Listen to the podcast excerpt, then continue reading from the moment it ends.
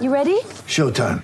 On May 3rd, summer starts with The Fall Guy. Let's do it later. Let's drink a spicy margarita. Make some bad decisions. Yes. Audiences are falling in love with the most entertaining film of the year. Fall guy. Fall guy. Fall guy. That's what the poster said. See Ryan Gosling and Emily Blunt in the movie critics say exists to make you happy. Trying to make it out? Nope. Because I don't either. It's not what I'm into right now. What are you into? Talking. Yeah. The Fall Guy. Only in theaters May 3rd. Rated PG-13. Get ready for the greatest roast of all time the Roast of Tom Brady, a Netflix live event happening May 5th. Hosted by Kevin Hart, the seven time world champion gets his cleats held to the fire by famous friends and frenemies on an unforgettable night where everything is fair game. Tune in on May 5th at 5 p.m. Pacific time for the Roast of Tom Brady, live only on Netflix. When you need mealtime inspiration, it's worth shopping Kroger, where you'll find over 30,000 mouth-watering choices that excite your inner foodie. And no matter what tasty choice you make, you'll enjoy our everyday low prices, plus extra ways to save, like digital coupons worth over $600 each week. You can also save up to $1 off per gallon at the pump with fuel points. More savings and more inspiring flavors make shopping Kroger worth it every time. Kroger, fresh for everyone. Fuel restrictions apply.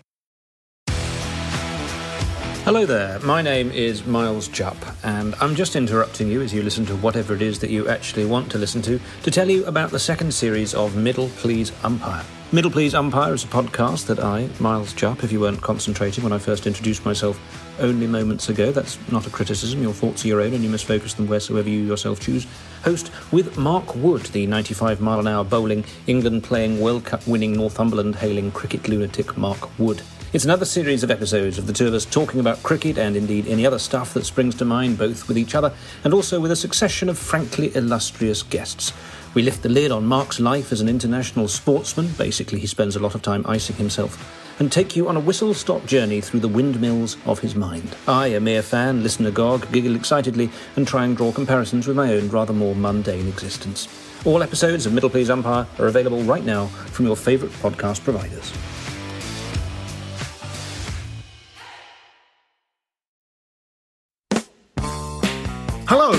And welcome to Stop Hammer Time.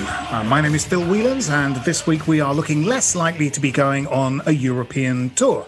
Uh, though we could go to a European tour to uh, various um, Eastern European clubs and be knocked out by uh, what's that AstraZeneca, that club. You know, we have to play them and then play them twelve weeks later. Um, and, uh, we feel a bit rubbish for two days after every game.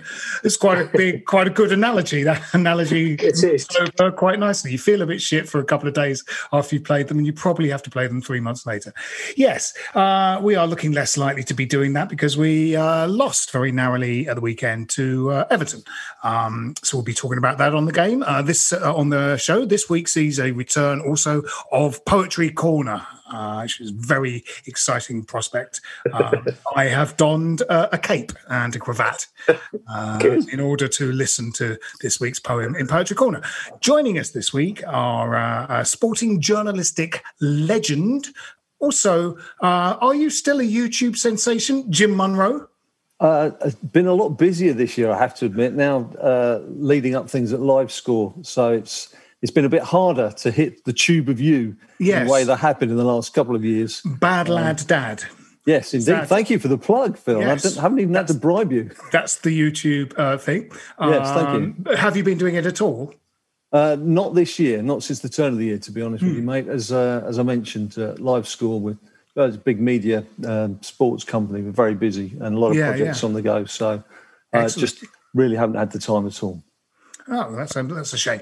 Uh, also joining us this week, uh, author of possibly the greatest blog on the subject of West Ham United of all time, uh, run by close second place, the blog uh, that uh, Russell Raphael did about uh, West Ham and Wagner. It is, of course, the author of the H List. It's James Cairns. Hello, Phil. Hi, James. Everything all right?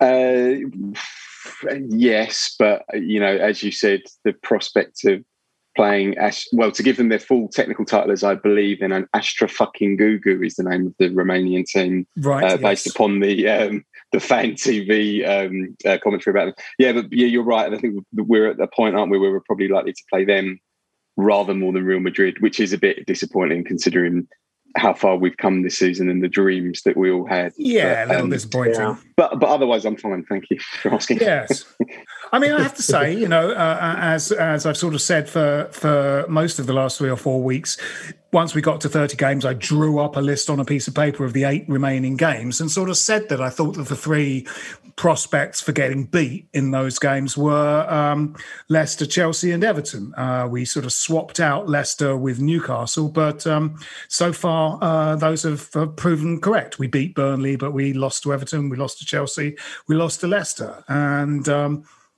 uh, what's coming up are the three games that we saw as a, a pretty, a relatively easy run in. Uh, but anyway, let's talk about the Everton game. Uh, yeah, a sort of a, a narrow defeat. Um, uh, what do we make of it, uh, Jim? What did you make of it? I think you have to. Uh, oh, sorry, which Jim? You've got to, oh, you've got Jim, to yeah, wave Jim, at Jim Munro. Jim Munro. yeah. I, th- I, think you've got to credit Everton with executing the perfect game plan. To be honest, there's, there's been an awful lot of uh, bemoaning of how we how we played as a team, but you have to look at what Everton did, um, bringing in the, the sort of three at the back, which is something that they, they don't ordinarily do during the season. They were more aggressive in the tackle.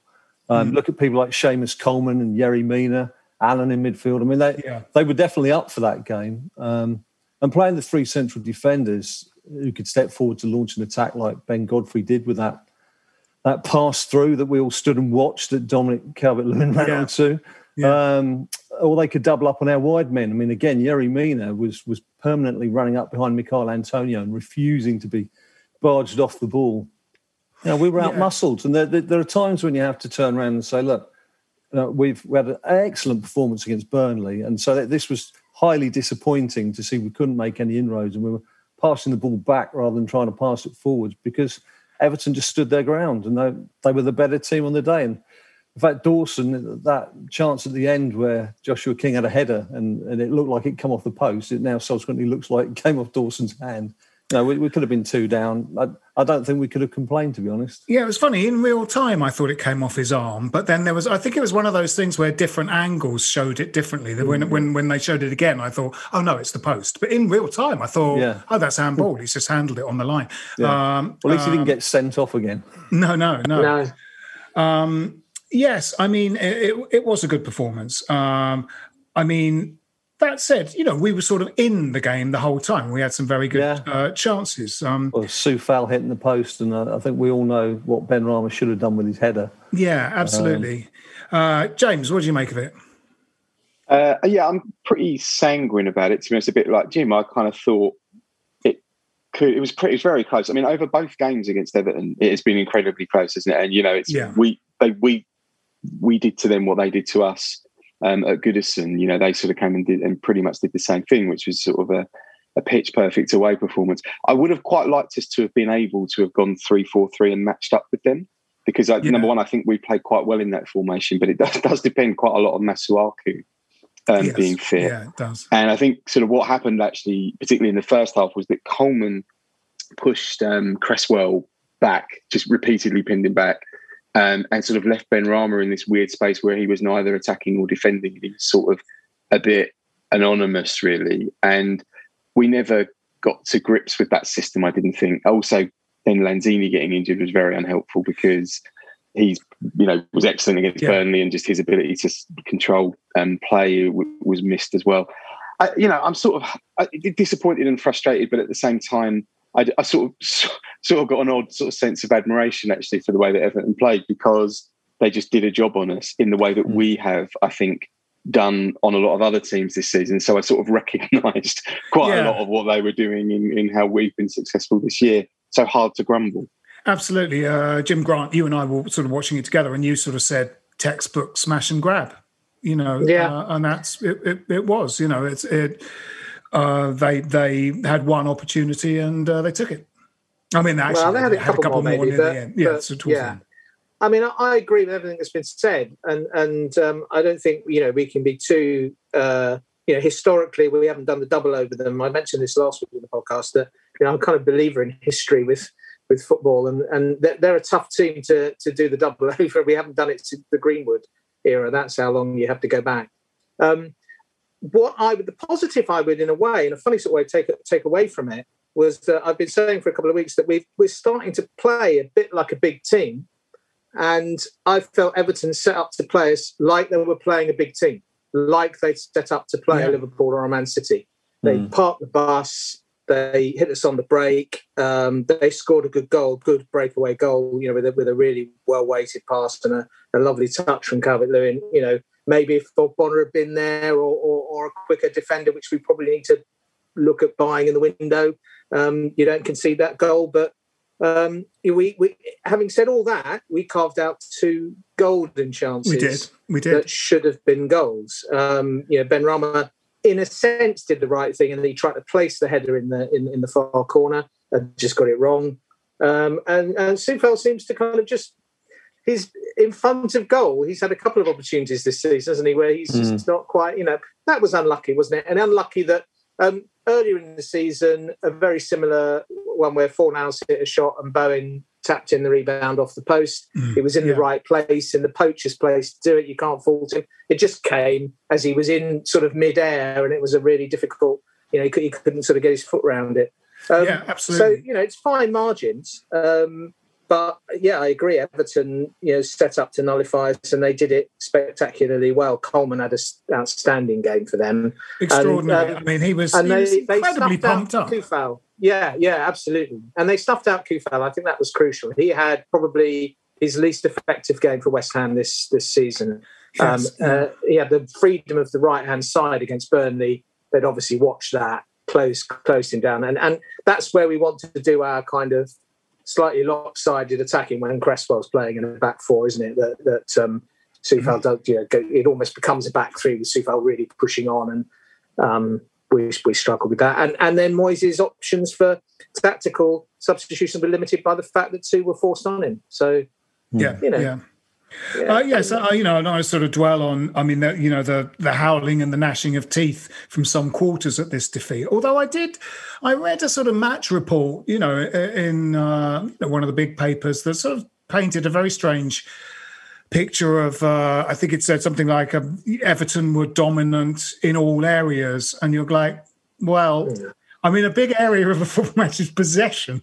They had 30%. I don't think you can say a team dominated in all, I think it's departments. They said dominated in all departments uh, when, you know, we were sort of running it at their goal at will. And in fact, most of the second half was played in their half. You know, it's sort of, sort of seemed to be a very, uh, uh, and also the same report said that somehow we caved, that we, we, we were unable to stand up to the relentless pressure and eventually caved and they scored a goal. I, I couldn't describe a sort of less accurate version of events than than both of those two statements really that they sort of dominated in every department I mean we had you know I don't think you can really say that about a team that's got you know has had 30% of possession um do, do did we think that we were a little less at it than we normally are it felt to me yeah, a little bit. I think so. You I think you know some tired legs now, and and you know a real sense that we're kind of trying to drag ourselves over the line. You know, coming around the, the you know the final bend, and our legs are tying up a bit, as it, to draw a sprinting analogy. You know, so because that Um, you know that that attacking team is one that should be able to eventually pick its way through a very organized defense you know Yeah. Otherwise you know more football matches would end up nil nil you know because you know you th- those are the players that you say oh we need players like that to un you know so, to unpick that sort of thing and we had them We had Jesse Lingard Benrahma Bowen, Antonio. I mean, that was that team. So it, you know, obviously we had those couple of chances, but um, uh, you would have hoped that we would sort of get on the scoreboard at some point. Yeah, I I think, we're missing Soucek though as an attacking force. that's would just what I was going to say. Just what I was yeah. going to say. Yeah. I think without Rice, Soucek has had he's, he's been muted, isn't he? And I think that Yeah. that to me, because I mean, to your point, Phil, we had seventy percent of the ball. It's not like Benrahma, Lingard, um, you know, especially there's the sort of two creative players, but also Bowen and Antonio. It's not like they didn't have the ball in advanced No. um, areas. It's not like we didn't have opportunities to create stuff. But I mean, I don't know about you guys. In the second half, I was I, I was sort of watching it thinking, I'm not convinced that another sort of dinked cross into the, onto the six yard box for, Yeah. for Mina to head away. Uh, is- it is was very way forward. one-dimensional in that respect. Yeah, It was, Yeah. and, I th- and and and ironically, you know, particularly without Soucek then sort of barreling around up front, creating space, and you know, when he scored the winner at Goodison, didn't he, by arriving late? I just think we've we've really missed that, and I think we we we did okay at Burnley primarily because I think Burnley aren't very good and they were on the beach. We, we we weren't at it, and I think that that sort of dimension being taken away. And there just being no alternative at all within the squad um, Yeah. was really apparent in the second half on Sunday. But that's exactly what I was going to say, James. I mean, that Soucek, obviously with Rice sitting behind him, can do those forays forward. Now, as impressive as Lanzini has been, and quite surprisingly good that as Lanzini has been in that role filling in at the back, and then Fornals as well, I think did a very good job too. Very good. of course, are the more attacking players. So Soucek's having to play a deeper role than he would do normally, and, and we've lost that that sort of marauding thrust through the middle that can distract defenders, and and and again, as James said, sort of arriving late at the far post or something, and it's it's just taken something away from our. I'm not saying we've become one dimensional, but it's just taken away that sort of additional threat that we can pose when we're marauding forwards. Yeah, that's right. We we um it feels like a while since we've seen uh the the sort of just hopeful cross into the box at sort of head height. Uh but it was a real return on Sunday and and and there was just no one on the end of it and sometimes uh I think we might have talked about this last week with sort of Matthew Jarvis used to basically seem to have been told to put crosses in regardless of whether there was anyone there other than the opposition's defenders and goalkeeper. And some of those crosses uh, on Sunday were just utterly speculative and, and hmm. essentially to no one to just be mopped up by one of their big central defenders. And it seemed They were very deep, though, weren't they? Phil? I mean, that was. Yeah. I, I just felt kind of. I've got a lot of admiration actually for the way that Moyes has transformed us as a team in terms of being able to create opportunities even when we don't have much of the ball. Yeah, I mean, Yeah. The, you know, the, the, our league table and position is not a fluke. We are genuinely a very good side going forward. yeah, yeah. And that sort of counter-attacking ability and the ability to hit really quickly is predicated quite a lot on teams not being, you know, camped on the edge of the box. And Yeah. there's always a, there's quite a lot of criticism of teams when you can't break them down and you do just continually chip um, balls into the box to be headed away. But there is also a counterpoint, which is like they're a good team. They've got lots Yeah, of really good yeah, yeah. players. Ancelotti's a very good coach. I mean, you couldn't pick a better coach to coach that particular um, No, no. performance on Sunday.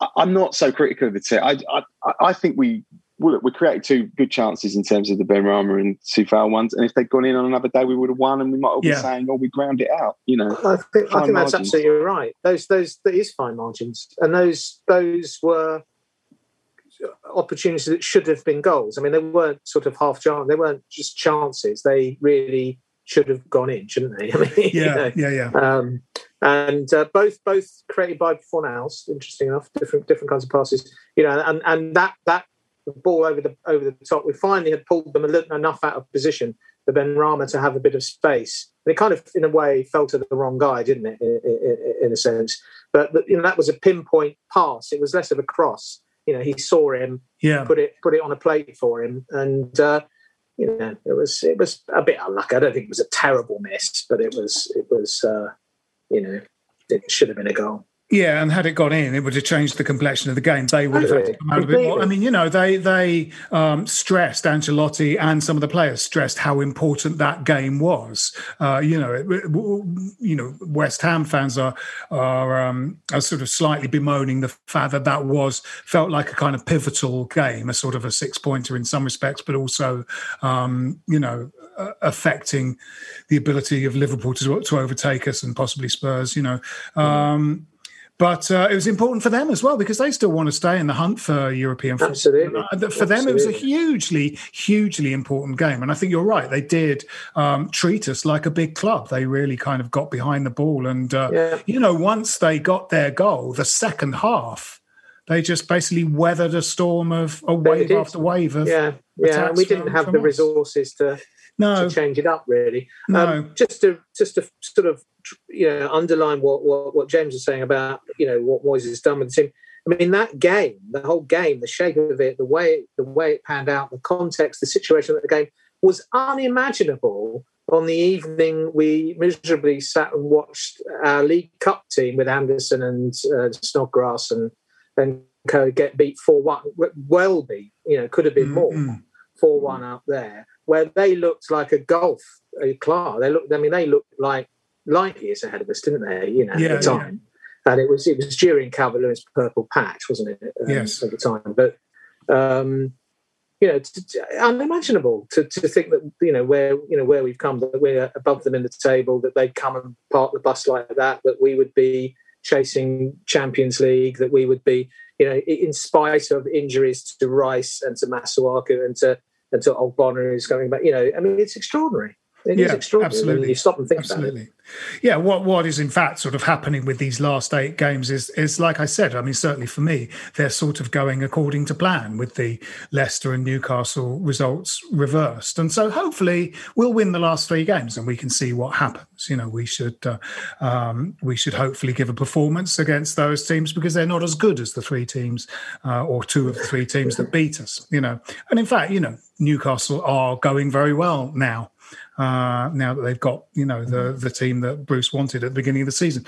Um, yes, it seemed you know uh, it did seem a little weary possibly. That might be the wrong word but uh uh but there were lots of positives. You know we we stayed in the game right till the death uh, which it seems to be character characteristic of Moyes' team. And i thought as you said Fornals was just terrific again you know, even though he had to sort of adjust his role when Lanzini went off, he seemed to take that completely in his stride and and put in another terrific performance. He I, really I love his enthusiasm. I mean, Yeah. it doesn't matter who scores the goal. He's the first one there yelling and screaming. You can Yeah. you see these behind the scenes videos. You can hear his voice if you can't see him in shot. Yeah. Um, as soon as the ball hits the net, but uh, I think it was Jim mentioned earlier. Just he's just now picking out better passes. Um, against Burnley away when we were one down, and he he he tackled to retain possession, and he dummied twice to shoot before playing out to Lingard, who then laid it back to Coufal to put the cross in for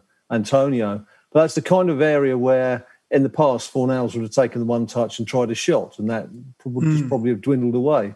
And as you say again, he was he was creating chances on on Saturday, and and he can seem to do a job about anywhere you put him on the field. Yeah. Um, uh, just in energy alone, he's a handful. But he's he- he's decision making and his passing it certainly seems to have come on leaps and bounds just in the last few months.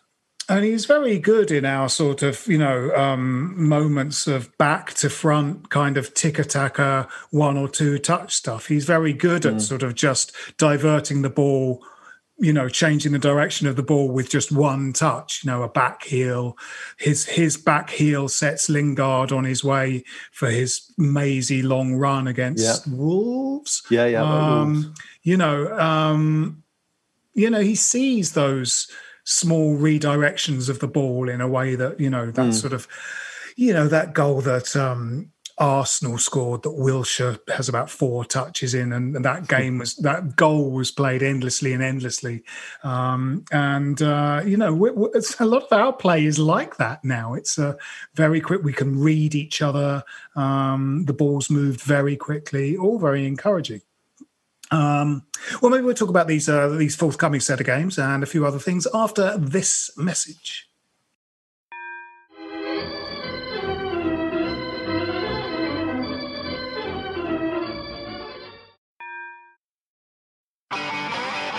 If you want an e bike that doesn't look like it's made for the shopping precinct, something that's less Mr. Bean and more Steve McQueen,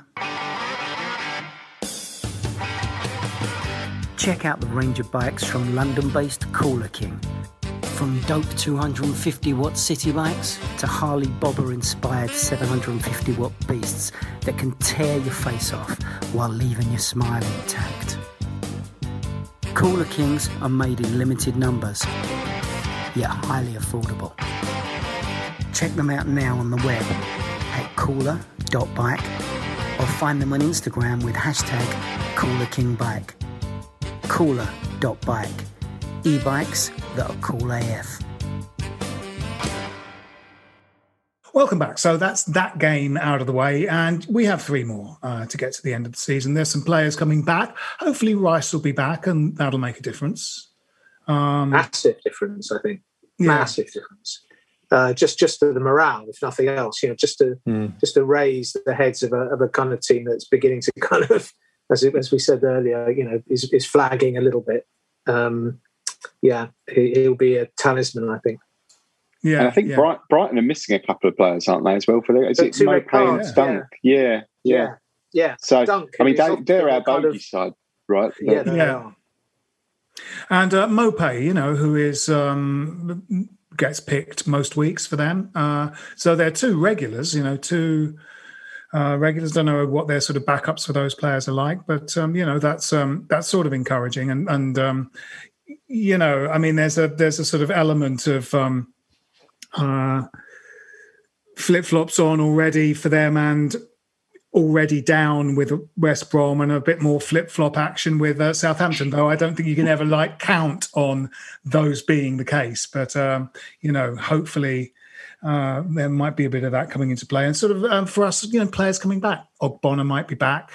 Well, Uh, I think Ogbonna would make a huge difference. We, we do miss his commanding presence. You know, he's top of our stats for clearances, and he, he just he just brings that calmness to those around him, and he's and he's a strong leader back there as well. Yeah. um, I do feel he, we need to find him uh, uh, some better partners moving forwards. Um, the guys we've got, the guys we've got are okay to fill in, but you know we we, we need somebody of his ilk, of his perhaps of his. I agree. I think I think Dawson and Diop are a third and fourth Yeah. centre back. You need four in a squad. It's such an attritional position. You have to have four first team quality centre backs. Um, but I think we're missing. I mean, I think Balbuena is also a third or fourth choice. I Hmm. think we're missing a, a starting centre back, and uh, uh, I'm hoping that we'll go in for one in the summer. Uh, not necessarily spend a lot of money in there. I think you know Dawson has proved to an extent you can pick up um, good good players in that position who aren't necessarily going to cost you the earth. Hmm. Yeah, uh, you know, there's a there was a newspaper story today about um, uh, the uh, the fact that we're a bit skint. Uh, we we had a bad year financially. I don't know, you know, I guess most clubs have with coronavirus and stuff. Though gate receipts are not, you know, a huge part of um, uh, you know the money that a club makes, are they? They're sort No. of, you know, um, but obviously they have been without gate receipts and had to sort of refund people's season tickets and stuff, all that sort of stuff. But um, the story was in relation to the possibility of uh, buying Jesse Lingard, um, and uh, obviously with Jesse Lingard, whatever whatever they charge for him, there's wages on top. He will be on huge wages at Manchester United, where he has been for you know eight years as a first team player, and uh, will have, with his wages going up every week at a top team, he'll you know he'll he'll be on big wages, and there probably will be a team that can afford to give those wages. And I, I think I've said all along that I think if they want him back, he'll he'll go back and he'll and he'll want Mm. to prove himself. You know, they're going to be. I think they, they're going to want to have a over optimistically. I think, but I think they're going to see themselves as wanting to have a right go at the Premier League uh, next season, and they're going to have Champions League. So um, they're going to need they're going to need a big squad, um, and uh, there will be a role for him. I think. So I, I'm not optimistic about keeping him. I think he'll go back to Man U. Uh, to, be, to be honest, I, I, I might be in the minority, but I, I wouldn't be that upset about not getting Lingard back. To be perfectly honest, you know, f- f- particularly for the money which is being quoted, which is varies a lot, right? Because he's he's sort of returned to earth a bit now, so you're seeing fewer articles saying he's 40 or 45 million, and now it's more 30 or whatever. But you know, he's 28. Um, so you are. This is the last move. You know, you're you're buying his prime years, but you're Yeah. also probably buying a bit of decline um, when he when he gets past thirty. And in the end, there, there does come a point. No matter how how brilliant he might score, you know, four goals in our final three games to get us into the Champions League, but there does still come a point where it's actually not a good deal for a club to to to buy a player who they can't afford or who would subsume a massive amount of the budget. And this Yeah. is the you know I think we don't know what the budget is, but I, I'm hearing between thirty and fifty. I think um, uh, you mentioned Jim. So you know, if uh, if that ends up being 25 or 30 on Lingard, that's a massive chunk of money when you need another striker. You need an, a, you know a centre back, as we were just saying. You probably need a goalkeeper at some point. Yeah. Um, you know, there's quite a lot of areas in in the squad which have been proven to not have the necessary cover. You know, and if in the end we might just have to say to Lingard, thanks very much. You've been the greatest loan signing in the history yeah, of loan absolutely. signings. Uh, you know, you'll always have a place here, but not for 25 million. So, you know, see you when you're 34. Yeah, I think that's right. I think that's right.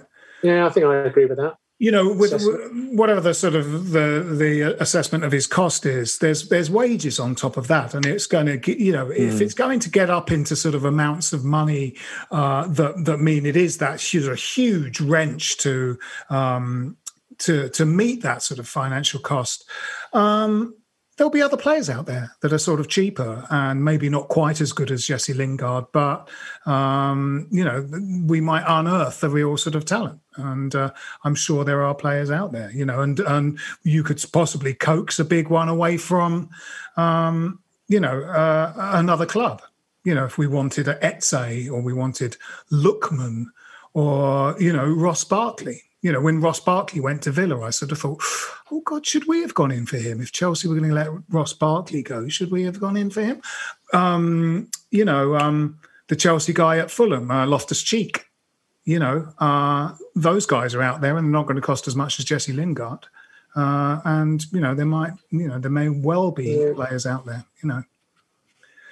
Uh, but you know, so on, on, on his record so far, I think you've got to you've got to be prepared to trust Moyes, I think. Um, and I, I, doubt whether he'll look to add more than two or three first team quality players. There might be some squads and loans, you know, for this space, but he's, you know, I think he's said repeatedly that he feels he's, you know, building something. Um, his his sort of, I think he, he's sort of mentor in many ways. Ferguson always said you don't sign more than three players in a summer transfer window because it's too many to bed in and too disruptive if you yeah. if you go beyond that. And I think he'll target two or three key areas. Um, I, am sure one of them will be up front, um, and and aim to bring in first team first team quality. And I think that's how the team needs to. You know, we we, we can't just go and buy the world.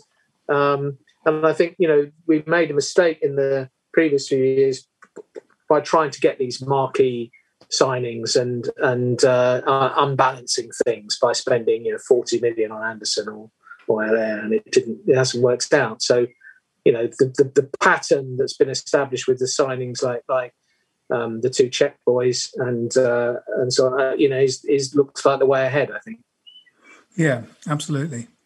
Do, um, you think there's a chance that they might look to offload Benrahma? That's a, a rumor I've heard a few I times. Wonder, I, I, wonder about that. I, am not sure about him. I mean, he could do a Mar, you know, Mahrez. Uh, you know, I mean, well, we were talking about Fornals, weren't we? Fornals didn't look as though he was going to be physical and, and, and, and, pacey enough to you know to cope with the Premier League when he first turned up. No. And, and now, I, you know, just it's, uh, what a quality player he's turned out to be, as you said, Jim. Um, so maybe we've got to give it, you know, maybe we do need to give him a, a, a chance. Lingard, perhaps not uh, coming back, is going to give him more game time. Um, mm. I don't know. I don't know. It wouldn't surprise me necessarily because you had a kind of feeling you wondered whether he was a Moyes or a, or a Sullivan signing in the first place, didn't you? you know? De- definitely Sullivan.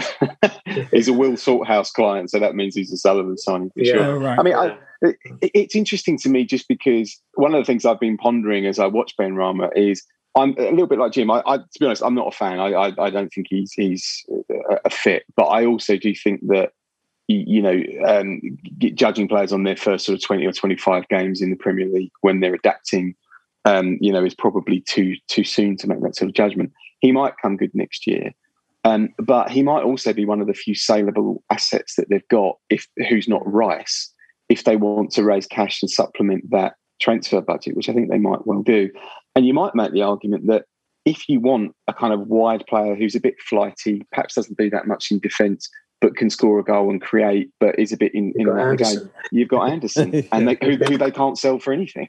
So maybe you just bring Anderson back and flip Benrahma back to Brentford if they come up and, uh, and, and sort of get some money that way. Yeah, maybe. I mean, Anderson just, it, I just thought was, you know, and I was a huge fan of him for a long time, but just in the, his last, you know, bunch of games, a whole season and a little bit of another one's worth was just so dreadful um, that I, I, just wonder whether it's ever going to, you know, he's not, he's not impressing them at Porto clearly. And in fact, Toni Martinez is, uh, starts more than he does at Porto. Um, yeah, sort of very worrying. I mean, it's, you know, it's it, Benrahma feels like the sort of player I want us to have. You know, he's a skillful, tricksy, helps you keep the ball.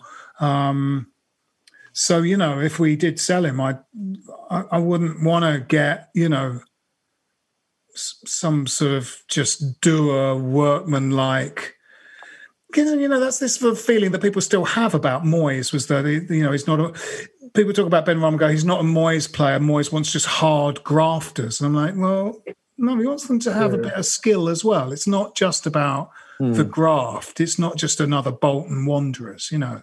Mm. And um, and you know, I think a lot of our you know, this our, our counter-attacking play has been predicated on having players that aren't going to give the ball away and are going to sort of move it quickly. And players who tend to do that tend to be quite skillful, um. Not just grafters. Um, one thing I've been thinking about lately, but we haven't talked about on the podcast yet, is um is Hammer of the Year. Uh, oh yes, uh, that's um. It's sort of interesting. I, I, the first thoughts I had about it was that increasingly, as this season has gone by, it seemed like a slightly petty and slightly churlish phenomenon now hammer of the year because the team works so hard for each other. And the whole point of this team is there's no heroes. They're just they all fight for the cause. And to sort of suddenly pick one of them out and go you're the best one sort of seems like you know sort of in the old days you used to sort of have a good season or maybe not so such a good season. And it was a extra just an extra acknowledgement to someone who had perhaps put in a little, more of a effort you know it wasn't it didn't seem to have the weight of saying you're the best one, the others have all been shit, like it did three years in a row in Scott hmm. Parker won it. Scott Parker, yeah. yeah. Um, you know, Steve Potts got it. And I'm sure there were people that were, you know, putting the ball in the net uh, more than well, there definitely were because he. only but um, you know, I think there's probably a feeling that Steve Potts had gone about his business as he did every year in a fantastic uh, way. You know, never let you down, put in a good performance. Let's give it to Steve. Um, you know, recent years we saw Payet get it, obviously. Uh, clearly he was the best player, but there's quite often a sort of, it's been so shit, we, we give it to the only player that's putting a shift in. Scott Parker three times, Mark Noble a couple of times, you know. I'm pretty sure there was a, a, a petition about two years ago to have no Hammer of the Year and was, I'm sure somebody sent me a link. I'm, I'm going to pick that up, but there was definitely something yeah. about we shouldn't even give the award. They're so bad. Yes, Whereas now I think we're at the other end of the was we shouldn't give the award because there's eight of them who could, you know, yeah. make a yeah, it really is, really is. Yeah. You know, yeah, a tight choice because for me, Fornals is definitely in the in the in the frame, as you said, Jim. You know. Well, um, he's sort of come into the frame, hasn't he? For me, I think we were sort of saying Ogbonna for probably the first until his injury, third of yes. the season till he was injured. And then, you know, it's sort of a shame if injury takes them away from your consideration because they don't become any less good good a footballer by the fact that someone's kicked them up in the air and now they're on the um, now they're uh, on the treatment table. But um, you know, Soucek and Coufal have a sort of strong case. Well, I mean, funny you should mention it, Phil, because uh, I've got a little poem about them and um, I, I, I, think I would vote to give it to them jointly. To be honest, jointly, jointly. Yeah. Is it is it time for the poem now? Shall we? Shall we? It could be. It could be. Okay. Right. Uh, we could just run it through. Yeah. Okay. Okay. I'm going to um, lean against uh, the fireplace. Yes, that's important. just let me start. Just let me start this pipe. Uh, there's okay. a bit of a kind of you know food metaphor running, eating right. metaphor running through. As you'll know, uh, it was in the news at one point. Um, the, the, the popular dish amongst uh, Czech footballers being um, potatoes in a, in a kind of savoury dressing. So yes, all yeah. right. Okay. I'm ready now, ready? Jim. I've got my cravat on. okay. of all the reasons that this season's been a tasty treat, and there are many, is there any that can beat our pair of Czechs?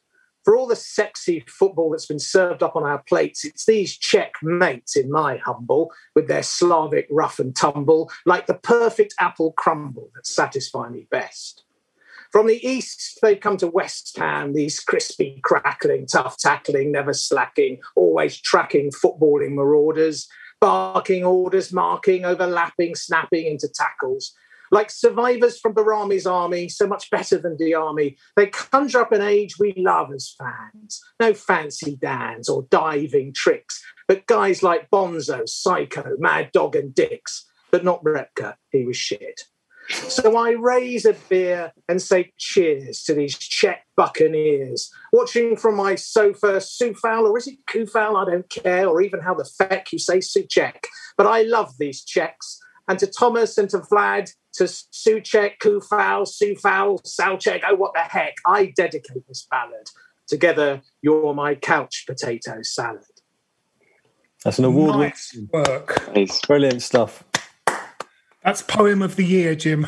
That's what poem of the year. Okay, he's Run probably the on- only one so far this year, to be honest. Has Poetry Corner been Outstanding. quiet for, for, for a while? Yeah, it has been very, yeah, it's been a bit quiet. Yeah, Interesting. Interesting. Um, yes. Yes, they have been terrific. They really have. And um, uh, yeah, it'd be great to see Rice back because I'd like to see a bit more marauding from um, uh, uh, Soucek, who uh, has possibly will need an entire summer's rest, the amount he's uh, run around this season, the amount he gets kicked as well, it has to be said. Well, he's going to get about a week because he'll be playing in the gonna say the European youth Championship. I know. It's just, uh, God, it's awful. I sort of remember, I remember sort of when we, the early days of doing this podcast, and uh, I remember sort of Mark Noble, you know, having a sort of a little run of playing not all that well. And it was when we had Kriss Akabusi on the podcast, and he went, Look, he played every game last season. Then he went and played in the England under 21s all summer. It might have been that summer when the, the, there, there was a penalty shootout against Holland where it went around twice. So he had to take two penalties and he scored both of his. And there's someone there, he had one and missed it. It might have been Rio Coca. Um, and, uh, and then came back and was playing continuously. Literally had no time off for about 20 months. And uh, that was why his form dipped slightly. And I think it was a very good point. But uh, yeah, we're going to have a little bit of that. The uh, Euro is going to soak up most of uh, the break, aren't they? Um, Well, and then we'll be playing on Thursday nights potentially, depending on what happens in the next few few weeks. So it'll be Thursdays in Kazakhstan and you know Sunday away at Burnley. And I think you know that part of the problem with that small squad is a couple Yeah. of injuries next year, and you know we'll Mm. see it possibly fall apart. Yeah, absolutely. I mean, we you know we've talked about the sort of the Europa League being a bit of a sort of poison chalice, haven't we?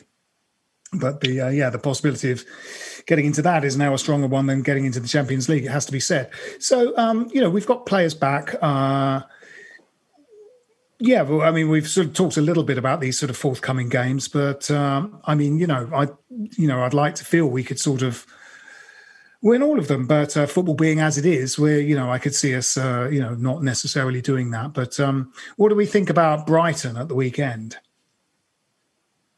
tough place to go. Uh, Always um, tough. actually, um, for us especially. And again, you know, uh, look at the history. We, I, I don't think we've beaten them in the in the Premier League. Um, so uh, we're going to have to really, really go at it. I think it's it's handy that the relegation has sorted itself out, so they they don't have to worry about it. And I think it's handy that, that they've, particularly Dunk, who's always has been a bit of a blue and white wall up Yeah. against. We've batted our heads for, for uh, a number of occasions. Uh, useful that he's not there, but they play decent football. I've I've watched them on a couple of occasions, and I thought, oh, you know, you're not bad. They played a really good game against Liverpool, for example. That night. I don't know what Yeah, yeah. Um, so they play decent football. Um, uh, hopefully, it'll be a bit more of an open game, um, and and you know we'll have a we'll have a chance to create you know to create things. We do create chances, you know, even as I say, as, as we've said earlier, you know. Um, Yeah, I I think it could be quite an open game. And Bright, Brighton, well, they've suffered from pretty much like us having no strikers, even though they've got people on the pitch who are so say designated strikers. Um, they create a lot of chances and, and, are guilty of not converting many of those chances. Mm. And I think it could be quite an open game. It's a winnable game, but whether we'll win it, as as Jimbo said, the the history doesn't bode well. And much as I say, it doesn't matter about history. It what's what happens on the day. You just you just it's one of those places where you might grind out a draw, but yeah, just yeah. seeing the win, I'm, I'm not sure.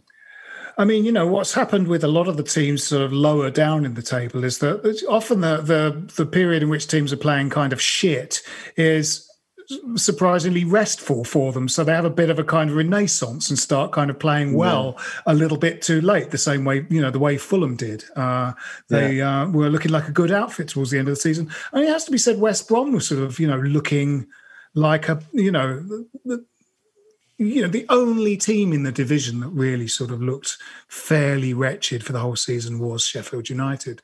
Uh, yeah. West Brom, you know, just couldn't pick results up early in the game. They came up with a lot of momentum, and you know, um, it was felt they had a good team, including Grady Diangana, uh, but they just didn't get out the blocks. And you know, they, you know, those teams when they just can't put points on the board in the first kind of five, seven, eight games. You know, suddenly you're sort of paddling upstream for what feels like the rest of the season, and every game becomes a pressure game.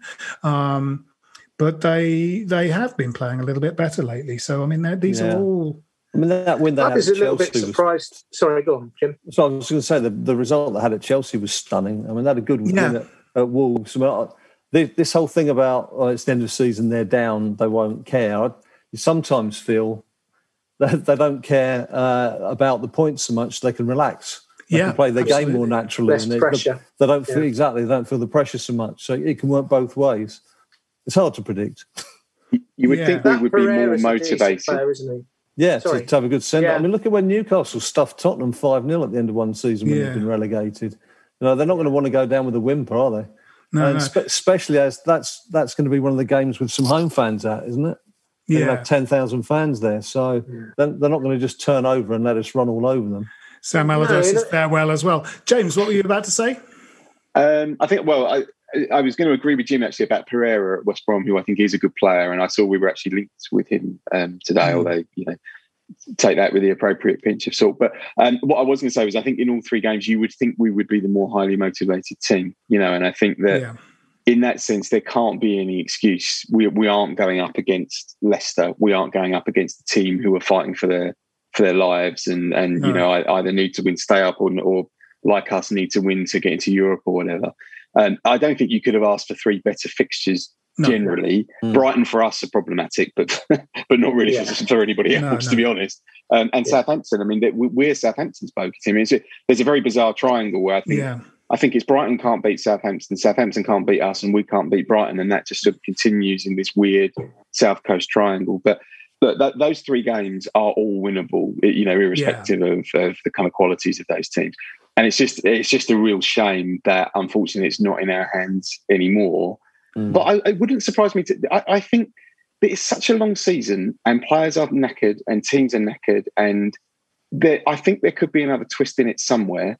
Yeah, but it might be us. you know, it might yes, be us losing yes. to West Brom, for example. But yeah. I think there's probably something still to be told in the story. I think so too. I mean, I think it's a very sort of exciting um, sort of run in, and uh, the, these these games. Um, uh, and the kind of interdependent set of closing fixtures for all the teams in potential kind of Champions League or Europa League positions are are kind of quite an enticing thing, and it's great to be a part of it. I mean, there, you know, there's a sort of obviously from some quarters there's a kind of negative feeling once um, you know the Everton result happened. People going, you know, that's it, it's all over, and I'm going, it's just hmm. started. This is why we watch football. It's not just about West Ham yeah. winning games; it's about the league and how who's going to make it into Champions League places. This is exactly what's wrong with the European Super League. What's happening now, we should be proud to be part of, not kind of going, oh, we lost to Everton. Everything's fucked now. I hate my life. Yeah. This is rubbish. West Ham, you know. Um, well, that's sort of carrying on. People are now saying that this is our last chance for the next 20 years. Well, yeah. you know, why should that be the case? Why can't we take the positive angle that David Moyes has shown over the past 18 months he knows what he's doing, and he can actually help us build for the future. Yeah, someone. I mean, you know, someone used the word um, after the Everton result, clueless, and I'm like, okay, you know, in a football league of 92 teams, there are 88 who'd like to be as clueless as us at this particular yeah. point in time. Just yeah. in the Premier League, there are 15 teams who would like to be as clueless as clueless West Ham United, and only four teams that might be going, yeah, they probably are a bit clueless. Uh-huh. One of them not being Leicester, who we just beat. Yeah. In that vein, I saw someone write, oh, Moyes, no plan B. I thought, well, we're on about Plan F now. I mean, he's yeah. been through quite a few, you know.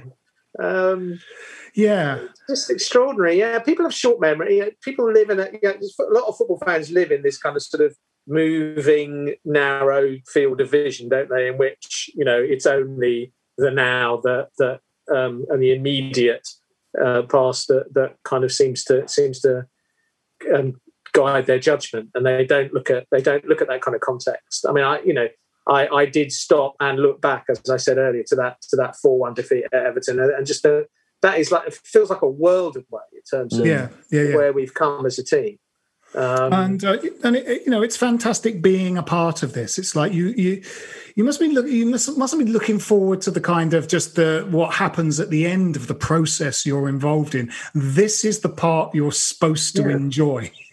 Yeah. You know, this is it. We are part of this this run in, which with three games to go is still kind of poised on a knife edge. Not for Manchester City, obviously, or probably United, but but you know th- those uh, places in the Champions League. Currently, we are above Tottenham Hotspur and Liverpool, and uh, you know uh, there are only three games to go. It's a very tense run in, you know, and. Um, so it, I, I, think it's been great to be part of this. Great to be part of this running.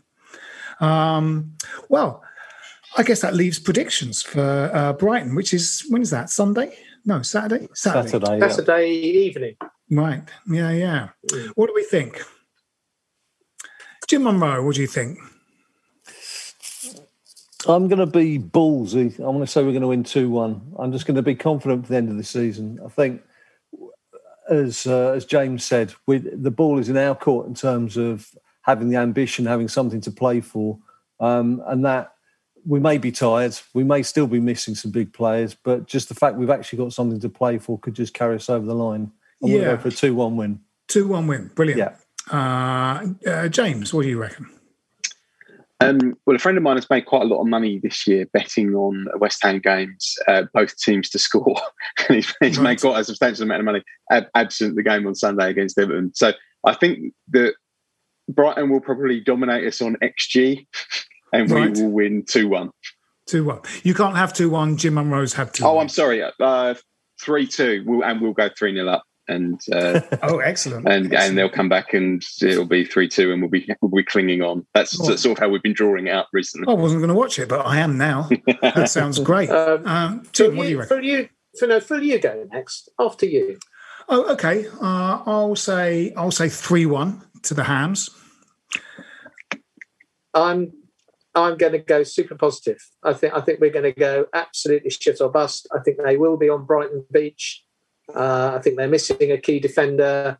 I think we'll have Rice back, and uh, Antonio will go nuts, and we'll win four 0 Four 0 Very good. Very okay. good. Yeah, I mean, you know, one thing we have done, and I mean, I remember, um, you know, Sam Delaney being on the show before we did before we played Burnley, and he just said we are better than them, you know, and. Uh, I feel that though some of those games, like the Fulham, where Lookman just kicked the ball into Fabianski's hands, um, some of those games we didn't play very well in, but we are a better side than them. and what mm. happened was we sort of narrowly prevailed in those games, and uh, uh, that is sort of what teams that are better than other teams often do. They're not they're not all champagne football and four 0 crushings. You just get past that team because you know when push comes to shove, you're a bit better than them. So um, you know, with all three of these games, you know, I'd, I'd sort of hope that um, you know we can win and and what's good is that we don't if we do get beat you know it wasn't a kind of shambolic performance against everton we were just in that no. game the whole game and they beat us very narrowly by sort of defending sort of stoically for 90 minutes and uh, Um, you know, we're never out of these games. So I sort of feel quite positive towards these three remaining games. And then let's see where we get points wise. Yeah. Well, there we are. On that positive note, uh, this has been Stop Hammer Time. Uh, my name is Phil Whelans. With me this week have been uh, Jim Grant. Cheerio. Jim Monroe. Bye, people. And James Cairns. Come on, you irons. This is a playback media production. Get all the associated links for this podcast at westhampodcast.com. Sports Social Podcast Network. It is Ryan here, and I have a question for you. What do you do when you win? Like, are you a fist pumper? A woohooer, a hand clapper, a high fiver. I kind of like the high five, but if you want to hone in on those winning moves, check out Chumba Casino. At ChumbaCasino.com, choose from hundreds of social casino style games for your chance to redeem serious cash prizes. There are new game releases weekly, plus free daily bonuses. So don't wait. Start having the most fun ever at ChumbaCasino.com. No purchase necessary. VGW. Void were prohibited by law. See terms and conditions. 18 plus.